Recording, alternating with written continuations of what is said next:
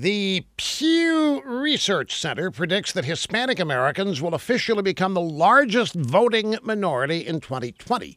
Pew estimates that Hispanic voters will be 13.3% of the electorate, with African American voters at 12.5%. Now, I have no doubt certain Democrat Party leaders will privately celebrate their decades long voter replacement mission accomplished via illegal immigration.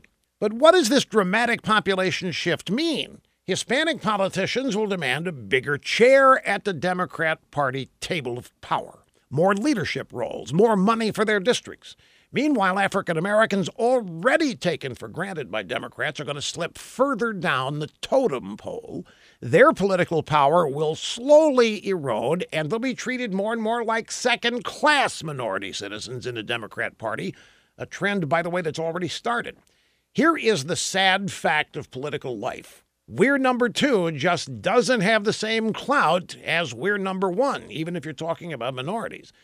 And yet there is another political reality. Democrats are going to try to use this Hispanic voting bloc just as cynically as they have used African Americans, always promising to help fix their problems in exchange for votes, but never delivering, never fixing anything, keeping them forever dependent as a source of never ending power.